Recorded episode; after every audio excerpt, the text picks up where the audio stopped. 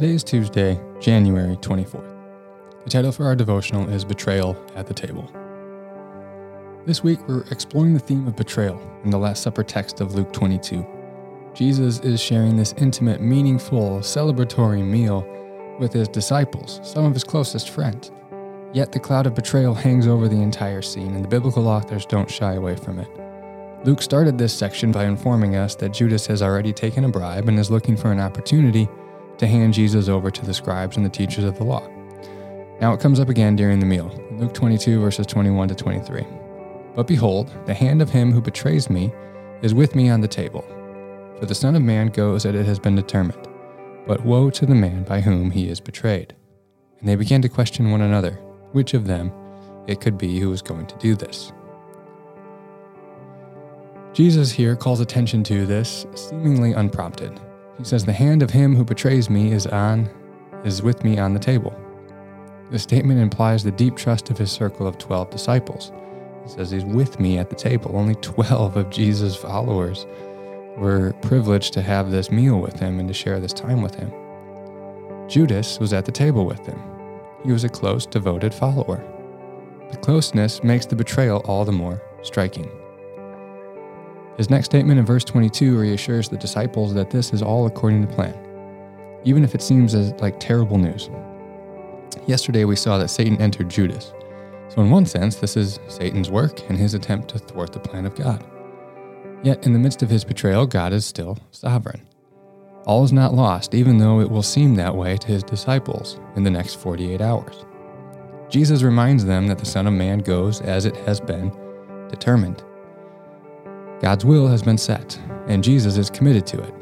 Yet, Judas also bears responsibility, as the second half of verse 22 indicates. But woe to that man by whom he is betrayed.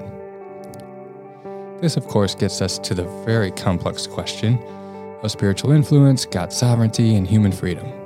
Suffice it to say, the exact nature of how these things work together is beyond our ability to comprehend. God has not revealed that to us, so we're forced to leave it as a mystery to some degree. This Acts 4 text gets at the difficulty well.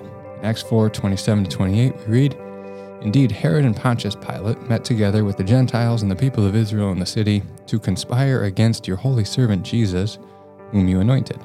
They did what your power and will had decided beforehand should happen.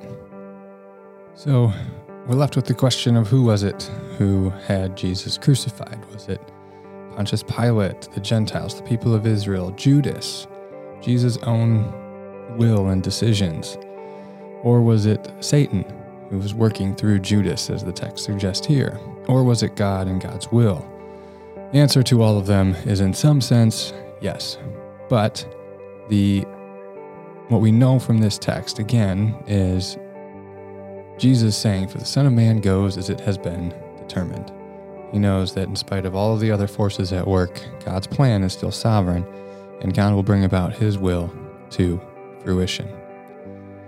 And so, we must hold together all of these in tension. Satan influences Judas, yet Judas still holds personal responsibility.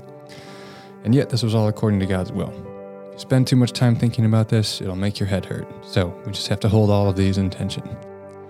Verse 23 indicates the disciples were unsure at this point who it is who would betray Jesus. Judas had covered his tracks well, apparently, and had kept a pretty good secret. I wonder if anyone had guessed right that it was Judas in their quick conversation here. Perhaps they had their I told you so moment later on. Perhaps they didn't care about it after everything went down.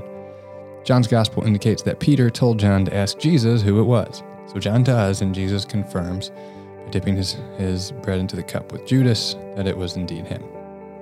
That seems to have been a private conversation, though. It's interesting that Jesus knows Judas is going to betray him, yet he does nothing to prevent the arrest. If this were a movie, we would suspect that Jesus would have secretly changed his plans to catch Judas in his betrayal. He could have told Judas he was going to the Garden of Gethsemane, as he often did, then change his plan and go someplace else.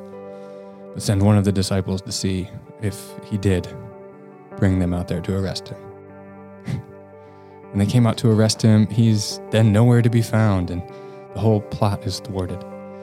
Better yet, he could have had Peter put on one of those Mission Impossible face mask things and make everything, everyone else think that Peter's Jesus. That's too far, right? But Sounds fun to me. Back to the point Jesus knew this betrayal was coming and seemingly did nothing to prevent it. It seems to me that he's so determined to do the will of God, at whatever cost to himself. So back to the story.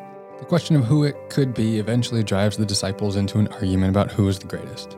Perhaps they're just trying to rule out potential betrayers by starting at the top and seeing who is the greatest, or perhaps the conversation just kind of derailed. Jesus puts a quick stop to this by teaching the true nature of leadership in the kingdom of God. This is our topic for next week, so we'll kick that can down the road.